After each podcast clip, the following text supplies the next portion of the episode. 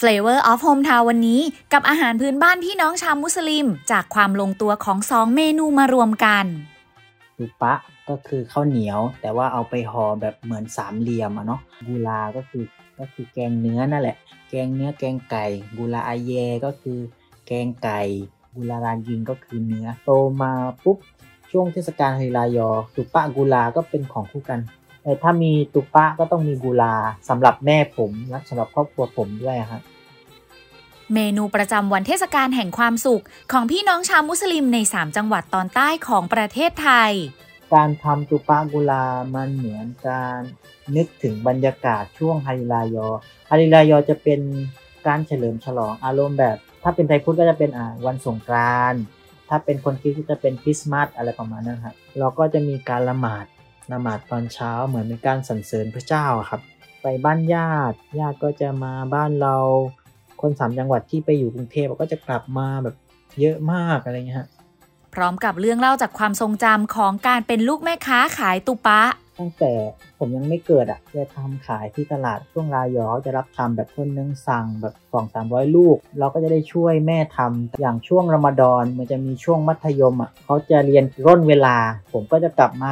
ช่วยแม่ขายแล้วก็แม่จะกลับไปนอน และความในใจเกี่ยวกับภาพลักษณ์ของบ้านเกิด ที่มีมุมมองว่า 3 จังหวัดชายแดนใต้ สงบและมีเสน่ห์ไม่แพ้กับที่ไหนเป็นคนยะลาตั้งแต่กำเนิดเนาะเคยไปเรียนอยู่ลำปางก็โดนแบบนี้เหมือนกันแบบเขาเขาจะถามว่ามาจากไหน แล้วก็ผมก็จะบอกว่ามามาจากยะลาครับอ๋อแล้วพกระเบิดมาไหมเขาอาจจะแซวเล่นๆแต่ว่าบางทีก็แบบ ก็ไม่อาจพูดว่า 3 จังหวัดเป็นพื้นที่ปกติไหม แต่ว่าผมว่า 3 จังหวัดมันมันก็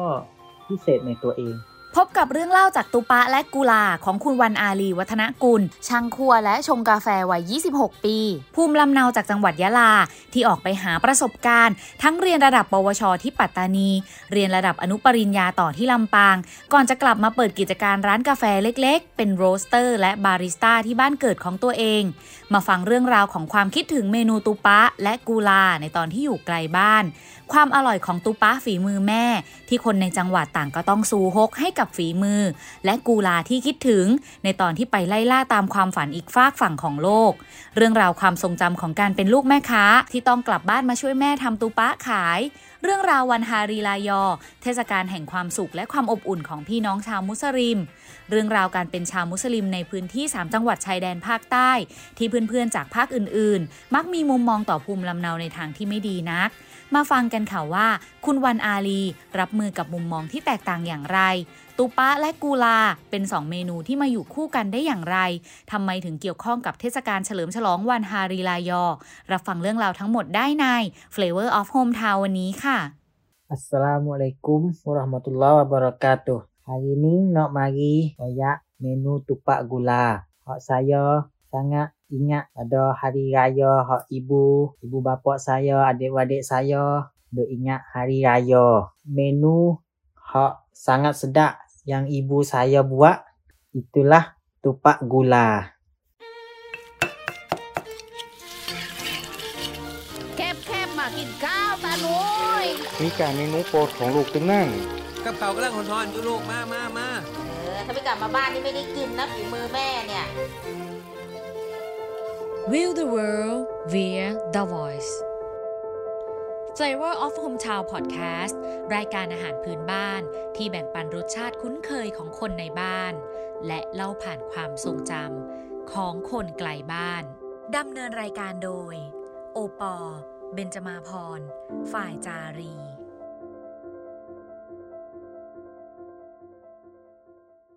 เรื่องเล่าของเราวันนี้นะคะ เป็นเมนูพื้นบ้านจากพี่น้องมุสลิมในจังหวัดยะลา และภาคใต้ตอนล่างค่ะ เป็นการรวมกันของสองเมนูที่มีชื่อเรียกเป็นภาษามาลายูเลยนะคะ นั่นก็คือตุปะและคูลาค่ะอ๋อมันออกคล้ายๆตัว J ตุเจ ตัว J อะครับ มันมันไม่มีพยัญชนะในภาษาไทยอะพี่อ่า J J J G จีกูกู กู กูลา กูลา ใช่ใช่ใช่ กูกูลาใช่จะเป็นภาษายาวีในการเขียน แต่เวลาเวลาเขียนภาษาไทยก็จะใช้คอระฆังในการเขียนกูลาออ่าโอเคค่ะ ตุปะและกูลานะคะ เรื่องเล่าจากทั้งสองเมนูของเราวันนี้ ที่คุณวันอาลีบอกกับเราว่ามาจากภาษามาลายู การออกเสียงนะคะก็จะเป็นไปตามรูปเสียงของอักษรยาวีค่ะ และเป็นอาหารที่นิยมกันมาก ๆ ของพี่น้องชาวมุสลิม มาลายู หรือมุสลิมสองคำนี้ที่ตลอดการพูดคุยนับจากนี้ คุณวันอาลีจะใช้เรียกแทนพี่น้องในภูมิลำเนาเดียวกันค่ะ เนื่องจากเกิดและเติบโตที่จังหวัดยะลา เป็นจังหวัดที่ภูมิประเทศอยู่ทางตอนใต้สุดของประเทศไทยนะคะ ติดกับตอนเหนือสุดของประเทศมาเลเซีย ประชาชนส่วนมากใน 3 จังหวัดทางตอนใต้สุด จึงเป็นคนไทยเชื้อสายมาลายู ที่นับถือศาสนาอิสลามค่ะ ดังนั้นเรามาทำความรู้จักกับอาหารพื้นถิ่นของพี่น้องชาวมุสลิม จากจังหวัดยะลากันค่ะว่า ตูปะคืออะไรและกูลาคืออะไรตุปะกุลาจริง ๆ แล้ว มันคือคล้ายๆกับข้าวเหนียวครับ มาทำเป็นแบบฉบับมาลายูครับตุปะก็คือข้าวเหนียว แต่ว่าเอาไปห่อแบบเหมือนสามเหลี่ยมอะเนาะแล้วก็จะมัดจุกข้างบนเอาไว้แบบเหมือนไม่ให้มันหลุดครับ คนไทยพูดที่นี่ เขาก็จะเรียกตุปะเหมือนกัน ส่วนใหญ่เขาจะทำในช่วงเทศกาล ช่วงอาเฉลิมฉลองฮาริรายออะไรเงี้ยครับสามจังหวัดจะนิยมทำมาก ผมชอบกินฝีมือของแม่เนาะกูลาก็คือก็คือแกงเนื้อนั่นแหละ แกงเนื้อแกงไก่กูลาอาเยก็คือแกงไก่ กุลารากิงก็คือเนื้อ มันคล้ายๆมัสมั่น แต่ว่าจะไม่ใส่มันหรือว่าเผือกอะไรเงี้ยเราจะใส่แค่เครื่องแกง แล้วก็เนื้อแค่นั้นเอง ก็จะมีน้ำแกงแบบข้นๆหน่อยหัวกะทิอะไรเงี้ยครับรสชาติจะออกแบบเข้มข้นหวานเหมือนคนสามจังหวัดจะมีเอกลักษณ์ในการกินจะติดหวานหน่อยๆ ถ้าคนภาคใต้ตอนบนเขาจะติดแบบเผ็ดๆแต่ว่าภาคใต้ตอนล่างเหมือนอารมณ์มาลายูจะติดหวานหน่อยๆ ประมาณนั้นครับ มันกลมกล่อมนะ มันมีเค็มบ้าง แต่ว่ามันจะออกติดหวานหน่อยด้วยด้วย character ของคนสามจังหวัดจะกินแบบหวาน และผมโตมากับรสชาติที่แม่ทำก็จะค่อนข้างจะติดนิดนิดหวานนิดนิดอะไรเงี้ยฮะ ตูปะก็คือการนำข้าวเหนียวมาผัดกับน้ำกะทิ เกลือและน้ำตาลนะคะ ถ้าจะเปรียบเทียบให้เห็นภาพกับเมนูใกล้เคียงที่ได้รับความนิยมในภาคอื่นๆ ก็คงจะเป็นข้าวเหนียวมูลค่ะ แต่เป็นข้าวเหนียวมูลที่อยู่ในรูปทรงสามเหลี่ยมนะคะ เนื่องจากเมื่อผัดข้าวเหนียวเข้ากับเครื่องปรุงต่างๆ เรียบร้อยแล้ว ก็จะนำไปห่อใส่ในใบกระเพาะ แล้วก็ห่อให้เป็นรูปทรงสามเหลี่ยมค่ะ รสชาติก็จะแตกต่างกันไปตามอัตราส่วนผสมตามความชอบของแต่ละบ้านเลยนะคะ เป็นเมนูที่พี่น้องชาวมุสลิม จะนิยมทำกันมากในวันเฉลิมฉลองฮาลีลายอเพื่อกินคู่กันกับเมนูข้าวหรือหวานอื่นๆ และทำไว้เพื่อต้อนรับแขก หรือนำไปฝากญาติพี่น้องค่ะ มาทำความรู้จักกับเทศกาลวันฮาลีลายอกันค่ะว่า เทศกาลนี้มีความสำคัญต่อตุปะและกูลาที่คุณวันอาลีคิดถึงยังไงบ้าง ช่วงที่เป็นเทศกาลฮาริรายอเนาะผมโตมาปุ๊บออตอนเช้าก่อนไปละหมาด มุสลิมจะมีพิธีสักการะพระเจ้าอะไรเงี้ยฮะตอนเช้าก่อนไป แม่จะทำสุปะกูลา ก็คือเป็นคู่กันทุกปีทุกครั้งที่มีช่วงเทศกาลฮาริรายอแบบนี้ครับ ก็โตมาก็กินคู่กันตลอดเรารู้สึกว่ามันเป็นของคู่กันสำหรับเทศกาลฮาริรายอครับอุปะกุลา เหมือนแกงเอง เขาก็จะทำประจำช่วงงานมงคลต่างๆ เขาก็จะทำอยู่แล้ว แต่ว่าผมโตมาปุ๊บ ช่วงเทศกาลฮาริรายอตุปะกุลาก็เป็นของคู่กันพี่ครับฝนตกครับพี่ ระหว่างที่เราพูดคุยกันนะคะ ที่บ้านของคุณวันอาลีก็ฝนตกลงมาทักทายพวกเราค่ะ ช่วงหนึ่งของการสนทนากันในวันนี้ ก็เลยจะมีเสียงฝนคลอเป็นบรรยากาศอยู่เบาๆไปด้วยนะคะ เรามาฟังคุณวันอาลีเล่าถึงความคู่กันของตุปะและกูลาท่ามกลางบรรยากาศฝนพรำกันต่อค่ะ ถ้ามีตุปะก็ต้องมีกุลาสำหรับแม่ผมและสำหรับครอบครัวผมด้วยฮะแล้วก็ผมชอบรสชาติคือกุลารากิงของแม่ผมก็จะทำแบบข้นๆแล้วก็เนื้อแบบเหมือนย่อยในปากเลยครับ เมื่อตูปะมารวมกับกูลา มากกว่าการเป็นรสชาติที่คุ้นเคยที่ทำให้อิ่มท้องแล้ว การได้กินตูปะและกูลาในทุกๆ ปี ยังทำให้อิ่มใจ ท่ามกลางมวลบรรยากาศความอบอุ่นของเทศกาลฮาลีลายอ วันสำคัญที่พี่น้องชาวมุสลิมรอคอยในทุกๆ ปีค่ะการทำตุปากุลา มันเหมือนการนึกถึงบรรยากาศช่วงฮาริลายอฮาริลายอจะเป็นการเฉลิมฉลองอารมณ์แบบ ถ้าเป็นไทยพุทธก็จะเป็นวันสงกรานต์ ถ้าเป็นคนคริสก็จะเป็นคริสต์มาสอะไรประมาณนั้นครับครอบครัวก็จะกลับมาบ้านญาติพี่น้องก็จะไปมาหาสู่กัน พอใกล้ๆจะวันรายอเนาะสักสิบวันเราก็รอแล้วนับวันจะได้กลับบ้านเราอยู่ต่างจังหวัดโทรหาที่บ้านแล้วก็เจ๊เจ๊แล้วเราผมจะใช้คำว่าเจ๊เหมือนแบบแม่แม่ลายอนี่ทำตุปะไหมมันจะมีบรรยากาศของการอยากกลับบ้าน อยากเจอพี่น้อง อยากเจอญาติ อยากเจออยาก ชวนเพื่อนมากินมากินตุปะที่บ้านเลยประมาณนั้นนะครับมีการเชิญชวนการเจอการพบปะกันปีละครั้งอะไรประมาณนี้มวลบางอย่างที่เราคิดถึงความอบอุ่นในครอบครัว การเจอคนที่ไม่ได้เจอกันบางครั้งเราไม่ได้เจอกันเป็นปีอะไรเงี้ยฮะเพื่อนๆหรือว่าพี่น้องที่ไปทำงาน อย่างผมเองเคยไปเรียนหรือว่าไปทำงานต่างจังหวัดมันมีบรรยากาศแบบนั้นอยู่ เทศกาลวันฮาลีลายอ หรือฮาลีลายา เป็นเทศกาลแห่งความสุขที่พี่น้องชาวมุสลิมทั่วโลกตั้งตารอเลยนะคะ แม้คุณวันอาลีจะเปรียบเทียบเป็นวันสงกรานต์ที่เป็นปีใหม่ไทย หรือวันตรุษจีนที่เป็นปีใหม่ของคนเชื้อสายจีน แต่วันฮารีรายอไม่ได้เทียบเท่ากับวันปีใหม่นะคะ หากแต่เป็นวันสำคัญทางศาสนกิจค่ะ ที่พี่น้องชาวมุสลิมจะมารวมตัวและแสดงความเอื้ออาทรต่อกัน ในหนึ่งปีนะคะจะมี 2 ครั้งค่ะ นั่นก็คือวันอิดิลฟิตรี คือวันเฉลิมฉลองให้กับการออกจากเทศกาลถือศีลอดรอมฎอน และวันอิดิลอัตฮา คือวันที่จะเชื่อสัตว์พลีเพื่อพระองค์อันเลาะ และระลึกถึงความพักดีต่อพระองค์ ซึ่งบรรยากาศในวันฮารีลายอทั่วโลกก็จะเต็มไปด้วยความสุข เสียงหัวเราะ การพบเจอ ความเอื้อเฟื้อ และการมอบสิ่งดีๆ ให้แก่กันค่ะ วันฮาริลายอของ 3 จังหวัดชายแดนภาคใต้ในประเทศไทย สิ่งที่จะติดไม้ติดมือไปฝาก หรือเยี่ยมญาติพี่น้องที่บ้านหลังอื่น ๆ ก็คือเมนูตูปะของเราวันนี้นี่เองค่ะ คุณวันอาลีเล่าให้เราฟังต่อถึงบรรยากาศเช้าวันฮาริลายอ การประกอบพิธีกรรม และการกลับบ้านของคนที่ทำงานอยู่ไกลบ้านค่ะ ตื่นเช้ามาเราก็จะหับน้ำแต่งตัวแต่งแบบ ถ้าคนมีความสามารถ ปีละครั้งเราควรจะซื้อเสื้อใหม่ เหมือนเป็นการเฉลิมฉลองอะครับ แล้วก็ตอนเช้าตรู่ตอนเช้าแบบดวงอาทิตย์ขึ้น เราก็จะมีการละหมาดละหมาดตอนเช้าเหมือนเป็นการสรรเสริญพระเจ้าครับ จะไปบ้านญาติไปเที่ยวหาบ้านญาติ ญาติก็จะมาบ้านเรา จะไปเที่ยวบ้านเพื่อนอะไรเงี้ยก็จะไปมาหาสู่กัน หลักๆเลย คนที่อยู่บ้านไกลก็จะกลับมา ถ้าใครขึ้นรถไฟช่วงนั้นจะขึ้นไม่ได้เลย รถไฟจะเต็มมาก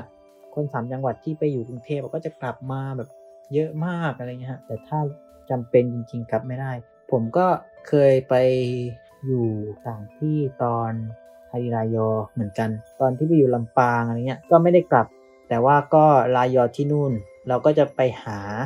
พี่น้องมุสลิมที่ลำปาง เหมือนตอนไปอยู่ภูเก็ตเราก็ไปหาพี่น้องมุสลิมที่ภูเก็ตอะไรเงี้ยเขาก็จะชวนกันไปกินข้าว แต่ว่าวัฒนธรรมตุปะที่ผมเล่าไปอะจะมีแค่ 3 จังหวัดเอง ถ้าภาคเหนือก็จะเป็นเหมือนเขาก็ทำข้าวซอยอะไรต่างๆ แบบเขาที่ภูเก็ตที่ผมเคยไปอยู่ก็จะเป็นขนมจีน คนสามจังหวัดก็มีตุปะ เวลาเวลาเราขึ้นไปทำงานอะเนาะเพื่อนๆที่ทำงาน เขาก็จะถามว่าไหนตุปะกลับบ้านมีมีตุปะให้กินไหมอะไรเงี้ยเหมือนกลับบ้านเราก็จะเอาไปฝากเพื่อนๆที่ทำงานที่เป็นไทยพุทธอะไรเงี้ยหรือว่าเพื่อนๆที่ไม่ได้กลับบ้านอะไรเงี้ยก็จะหิ้วตุปะไปให้เพื่อน ซึ่งเพื่อนๆ และคนรอบตัวของคุณวันอาลีก็จะรู้กันดีค่ะว่าทุกๆ ปีตุปะที่อร่อยที่สุด จะมาจากครอบครัวของคุณวันอาลี นั่นก็เพราะว่าคุณแม่เป็นแม่ค้าขนมหวานมาตั้งแต่อายุยังน้อยค่ะ ฝีมือการทำขนมหวาน อาหารคาว หรือตุปะของคุณแม่นะคะ นับว่าไม่เป็นสองรองใครในจังหวัดยะลาเลยละค่ะ คุณวันอาลีเล่าย้อนไปถึงเทศกาลฮาริลายอในสมัยเรียน ที่ต้องช่วยกันทำตุปะกับแม่และพี่สาว เขาได้รับหน้าที่ที่สำคัญที่สุดในการทำตุปะเลยนะคะ นั่นก็คือการตัดส่วนที่เกินออกจากจุกนั่นเองค่ะ มาฟังเรื่องราวความน่ารักและความสนุกที่คุณวันอาลีช่วยคุณแม่ทำตุปะขายในช่วงเทศกาลฮาริลายอกันค่ะตุปะที่จริง ๆ แล้วจะจะไม่ค่อยมีคนทำมากเท่าไหร่ แต่ว่าแม่ผมก่อนที่แม่ผมจะป่วยอะไรเงี้ย แกเป็นแม่ค้า มันก็มีอารมณ์ลูกแม่ค้าที่เราเคยช่วยแม่ทำตุปะวัยเรียนมัธยมวัยเรียนประถมอะไรเงี้ย มันจะมีเวลามัด มันต้องมัด แล้วก็ไอ้ที่เศษที่มันเหลือเราต้องตัด นั่นแหละผมจะเป็นคนตัดอยู่กับพี่สาวอะไรเงี้ย มันจะมีบรรยากาศหลาย ๆ อย่าง อย่างตุปะผมเคยช่วยแม่ทำนะ มันมีความยากอยู่ แม่ผมอะ่ะแกจะทำอาหารที่อร่อยนะครับ ไม่ไม่ใช่อวยแม่ตัวเองนะ อย่างช่วงรอมฎอนมันจะมีช่วงมัธยมอะ่ะเขาจะเรียนร่นเวลาเลิกแค่ช่วงบ่ายแล้วก็พอประมาณสักบ่ายสองอะผมก็จะกลับมา ช่วยแม่ขายแล้วก็แม่จะกลับไปนอน ก็จะมีแบบลูกค้าประจำที่มาซื้อเขาบอกว่าแบบมันไม่เหมือนที่คนอื่นทำรสชาติของแม่ผมจะทำแบบครบรสโดยที่ไม่ต้องใส่ผงชูรสอะครับ เวลาเราถามสูตรอะ แกจะบอกไม่ได้ คนที่ทำบ่อยเขาจะกะได้เขาจะชิมแค่หนึ่งรอบหรือว่าสองรอบแค่นั้น แล้วก็เติมนิดหน่อย แกต้องทำให้ดูตุป้าผมทำไม่เป็นเลยอย่างแม่ผมทำมันจะมี texture ที่มันละเอียด แล้วก็เวลากัดมันจะไม่แข็ง มันกินง่ายอย่างของคนอื่น บางทีเรากัดมันจะเป็นเม็ด บางเม็ดมันจะไม่สุก แต่เพราะว่าของแม่ผมจะกำลังพอดีครับ มันเหมือนเหมือนจะหวาน แต่ไม่หวาน มันมีเค็มหน่อยๆแบบเค็มจากหัวกะทิ ไม่ได้อวยแม่ตัวเองนะครับเมื่อก่อนแม่ผมอาจจะรับรับทำช่วงรายอจะรับทำแบบคนนึงสั่งแบบสองสามร้อยลูก เราก็จะได้ช่วยแม่ทำแต่ว่าเราเองก็ทำไม่เป็นเราได้แค่ตัด ตัดไอ้ที่เศษเหลือๆนั่นแหละครับ ในตลาดเช้าที่แม่ผมเคยขายอะเขารู้จักแม่ผมหมดเลยแกไม่ได้เดินตลาดมา 20 ปี แล้วพอแกกลับมาเดินอะไรเงี้ยก็จะทักหาคนนั้นคนนี้แม่ค้าเก่า เล่าถึงออเดอร์ตูปะจากลูกค้าบ้านละ 2-300 ลูก ลูกแม่ค้าเก่าก็เล่าด้วยความภาคภูมิใจจนถึงทุกวันนี้เลยค่ะ ในเทศกาลฮาลีลายอนะคะ หลาย ๆ บ้านก็จะทำตูปะตามสูตรและก็ขนาดที่แต่ละบ้านชอบ แต่ตูปะจากคุณแม่เป็นสูตรที่พอดีที่สุดจากประสบการณ์ของคุณวันอาลี ทั้งขนาดที่มีความพอดีที่สุด และความหวานมันที่ลงตัวดีที่สุด ความพอดีต่าง ๆ ที่ว่านี้จะเป็นยังไงมาฟังกันค่ะ อ่าอันนี้คือไม่ได้ไม่ได้ไปเปรียบเทียบกับบ้านอื่นเนาะแต่ว่าเรากินฝีมือแม่ผมอะเราติดแล้วก็ความคุ้นเคยแม่ผมจะทำตุปะแบบไม่ใหญ่มาก ไม่เล็กมาก คือแม่ผมจะมีฝีมือการมัดตุปะให้ขนาดกลางกำลังพอดี ผมจะกินอย่างน้อยๆ สุด ถ้าของแม่ผมอาจจะสามลูก แต่ถ้าของคนอื่นคือ ครึ่งหนึ่งหรือว่าลูกเดียวก็เยอะ คือมันใหญ่แล้วก็บางทีมันมันไม่ถูกปากเราอะไรเงี้ยแต่ว่าของแม่ผมกำลังพอดีความเหนียวของน้ำตาลเวลาเราแกะมันจะมีความเหนียวหน่อยๆเนาะมันจะมีน้ำมันนิดๆเวลาเราจิ้มกับน้ำแกงปุ๊บตุป้ามันจะมีความหวานนิดนึงมันอร่อยมันกลมกล่อมมันมันบอกไม่ถูกอะแล้วเราชินกับรสชาติที่แม่ทำกินได้เรื่อยๆอะครับ ไม่ใช่แค่ลูกในบ้านนะคะ ที่ติดใจ แต่ยังมีลูกค้านอกบ้านอีกหลายรายเลยค่ะ ที่เป็นแฟนคลับรถมือคุณแม่ ด้วยประสบการณ์การทำขนมและอาหารขายกว่า 30 ปี นอกจากการช่วยแม่ทำตุปะขาย ก็ยังมีความทรงจำเกี่ยวกับการเป็นลูกแม่ค้าอีกมาก เพราะตั้งแต่เด็กจนโต ไม่ว่าครอบครัวจะย้ายถิ่นฐานไปอยู่ที่ไหน แม่ก็จะทำขนมหวานหรืออาหารขายอยู่เสมอค่ะ ตั้งแต่ผมยังไม่เกิดอะแกทำขายที่ตลาด ตลาดเช้ายะลาครับ ที่ใกล้ๆสถานีรถไฟอะพี่ ผมเรียนอนุบาล แล้วผมก็ไม่ทันแกขายตอนเช้าและแม่ผมไปซื้อส่วนที่บันังสตา ผมก็เลยต้องย้ายไปบันังสตา แล้วก็ไปเรียนบันังสตา ผมจำความได้ ผมนั่งรถเข็นที่พ่อเข็นจากหน้าบ้านไปตลาดนัดใกล้ๆบ้านนะครับ ตั้งแต่ตอนนั้นก็แม่ก็ขายแต่เป็นแม่ค้าตลอด ขายข้าวแกง ขายขนมหวานอะไรเงี้ยไปไหนก็มีคนรู้จักแก ฝีมือจะเป็นเลิศอะไรเงี้ยอวยแม่ตัวเองหน่อย กินทุกอย่างที่แม่ทำข้าวเหนียวสังขยา ขนมหน้าไหมภาษามาลายูจะเรียกกอนแลเหมือนขนมกวนนะครับแกงส้ม แกงไก่ ถ้าเป็นของคาวที่ลูกค้าชอบที่ผมขายแล้วจำความได้คือไอเยกอนและมันคล้ายๆ กับแกงเนื้อนั่นแหละ แต่ว่าเป็นไก่ จะเป็นการทำน้ำกะทิอีกแบบหนึ่งอะไรเงี้ยฮะจะทำแบบข้นๆมาราดบนไก่อะไรเงี้ยฮะพอพูดถึงฝีมือการทำอาหารข้าวของคุณแม่ ก็ต้องนึกถึงกูลา หรือแกงเนื้อในความทรงจำวันนี้ค่ะ เมนูแกงเนื้อที่คุณวันอาลีบอกว่าคล้ายกับมัสมันแต่มีเพียงน้ำแกงกับเนื้อเปื่อยๆนุ่มๆเท่านั้น ชอบมากถึงขั้นเคยลองทำตามแล้วนะคะ แต่รสชาติก็ยังเทียบไม่เท่ากับคุณแม่ได้สักที เคล็ดไม่ลับของกูลาสุดเด็ด ที่คุณวันอาลีได้เรียนรู้จากคุณแม่ วิธีการทำเป็นยังไง และเทคนิคจะทำให้อร่อยขึ้นคืออะไร มาฟังกันค่ะ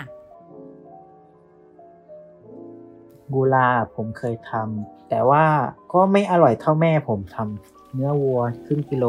เอาหัวกะทิมาเคี่ยวเคี่ยวก่อน หั่นหัวหอมก็จะใส่หัวหอม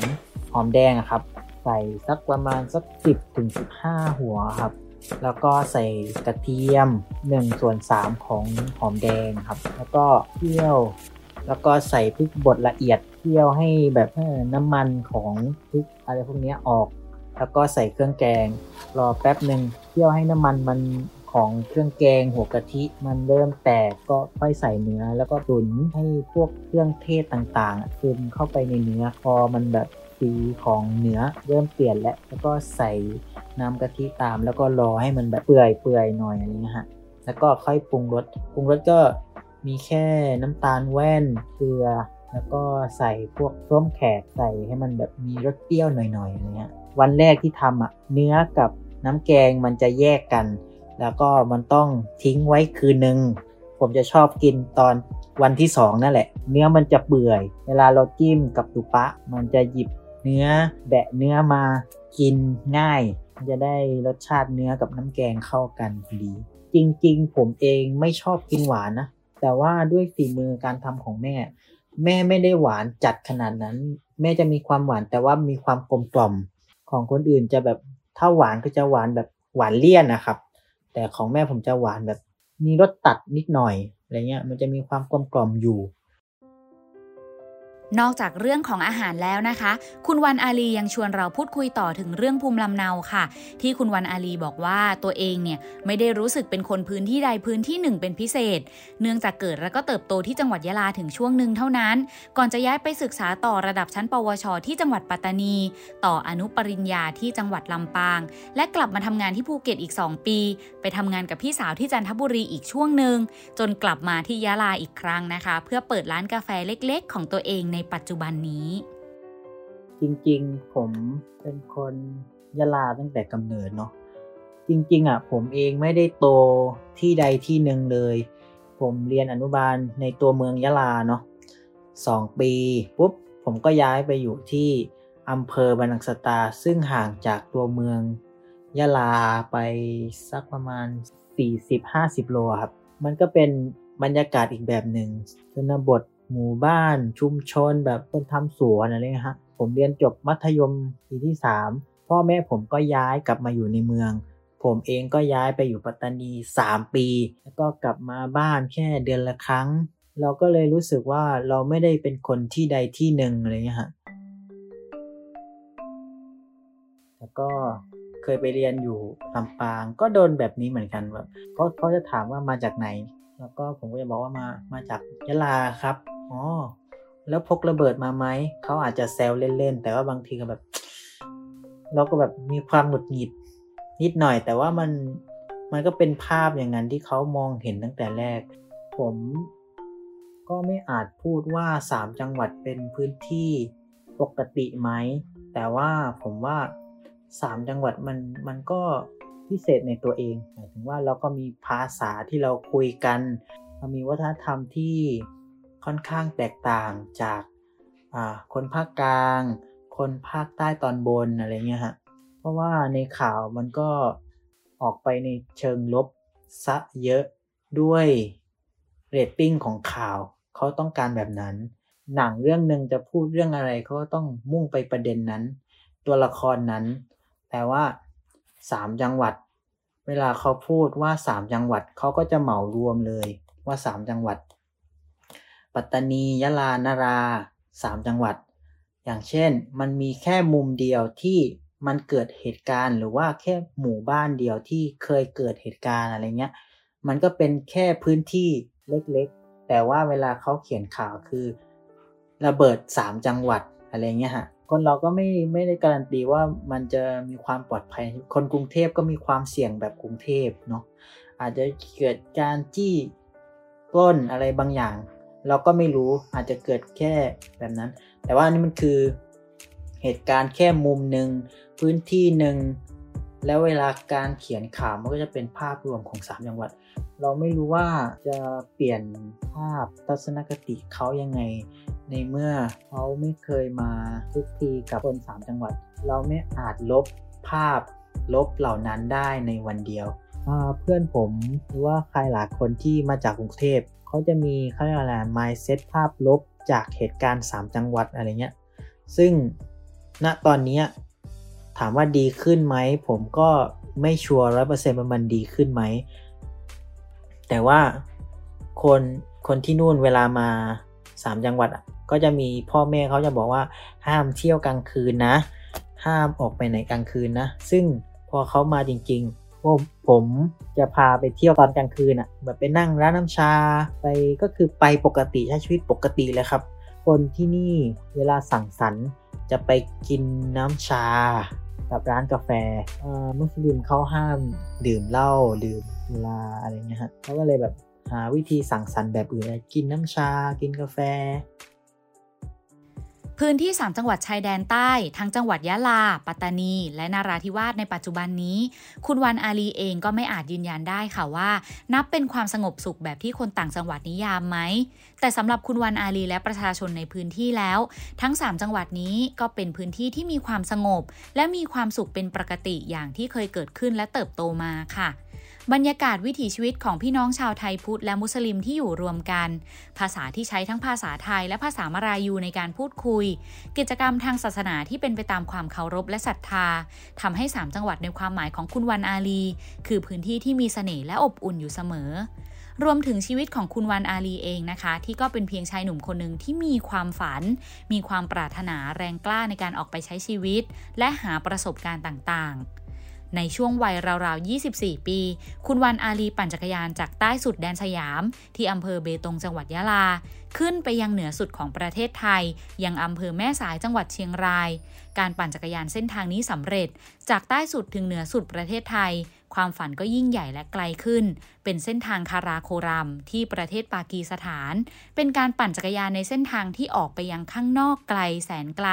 แต่กลับได้บทเรียนกลับมาทบทวนความรู้สึกภายในอีกมากมายเลยค่ะด้วยวัยของผมมั้งอตอนตอนผมกลับมาจากปั่นจักรยานเบตงแม่สาย เสร็จปุ๊บจะมีอีโก้ของตัวเองอยู่ว่ากูมันเจ๋งอะไรเงี้ย มันจะมีแค่ไม่กี่คนที่สามารถทำแบบนี้ได้คือหนึ่งต้องมีเวลา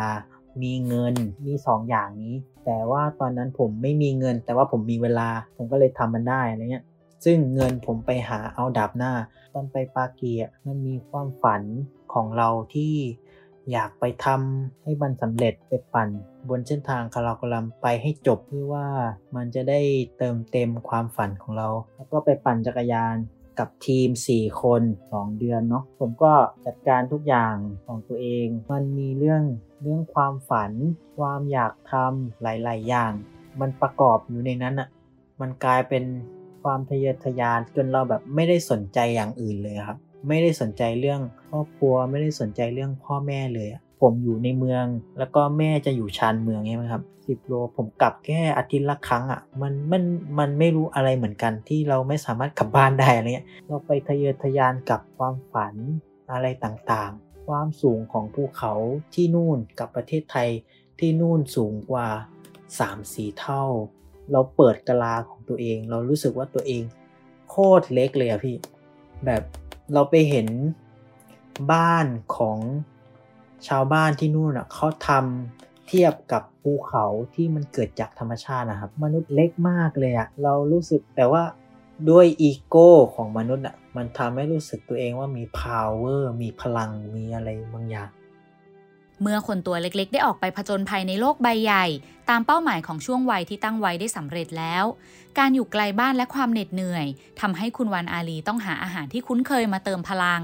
คุณวันอาลีเลือกที่จะกินโรตีกับแกงไก่ โดยไม่รู้มาก่อนเลยว่า รสชาติของอาหารมื้อนั้น จะนำพาเขากลับไปสู่ปลายจวักของแม่ และทำให้เขาเปลี่ยนความฝันในช่วงวัย หันกลับมาให้ความสำคัญกับครอบครัวอีกครั้ง ซึ่งเหตุการณ์ที่ทำให้ผมนึกถึงกูลาฝีมือแม่ ตอนที่ไปไปปั่นที่ปากีสถานนี่แหละ ผมกินชิคเก้นกาลาฮีไหมครับ ถ้าผมจำชื่อเมนูผิดก็ขอโทษด้วยครับ แต่ว่ามันมีรสชาติที่คล้ายกับที่แม่ผมทำมาก คือแบบตอนไปปั่นแล้ว มันอยู่ไกลบ้านด้วยความเหนื่อยบรรยากาศ คือที่นู่นเราจะกินโรตีกับแกงแต่เวลาเราไปกินแกง อันนั้นอะแล้วมันมีแว็บหนึ่งที่เราแบบโหโหโคตรคิดถึงแกงที่แม่ทำเลยอะเครื่องเทศของเขาอะจะทำแบบสดเลย มันจะมีความแตกต่างหน่อย แต่ว่ามันทำให้นึกถึงกูลา ที่รสชาติที่คล้ายที่แม่ผมทำมากเลยอะโอ้โห เราเป็นคนยังไงวะ ที่แบบที่ต้องไม่สนใจคนที่บ้านเลยอะไรเงี้ยพอกลับมาจากปากีรอบนี้มันมันเปลี่ยนมุมมองผมหลายอย่างมาก เช่นเรารู้สึกว่าตัวเองแบบเล็กลงมากด้วยสิ่งที่เราไปเห็นมันมันรู้สึกว่าโลกมันใหญ่ มันใหญ่มาก เราไปประจนภัยแล้วผ่านความเหนื่อย เจอวิวทิวทัศน์ที่เราไปเที่ยวต่างประเทศอะไรเงี้ยถ้ามีโอกาสครั้งหนึ่งอะอยากพาแม่ไปเที่ยวต่างประเทศมากอะไรเงี้ยมันมันนึกถึงบรรยากาศคนที่บ้านอยากพาแม่ อยากพาพ่อไปเที่ยวอะไรเงี้ยต้นเหตุมันคือกินแกงตัวนั้นด้วยอะไรเงี้ยฮะพอเรากลับมาจากปากีเรารู้สึกว่าโอ้โหผม บางทีบางอย่างเราก็วางมันบ้างก็ได้เนาะ Flavor of Hometown Podcast รายการอาหารพื้นบ้านที่แบ่งปันรสชาติคุ้นเคยของคนในบ้าน และเล่าผ่านความทรงจำของคนไกลบ้าน ติดตามได้ที่ www.thaipbspodcast.com แอปพลิเคชัน Thai PBS Podcast หรือ Spotify, SoundCloud, Apple Podcast, Google Podcast และ Podbean ติดตามความเคลื่อนไหวได้ที่ Facebook, Twitter, Instagram และ YouTube Thai PBS Podcast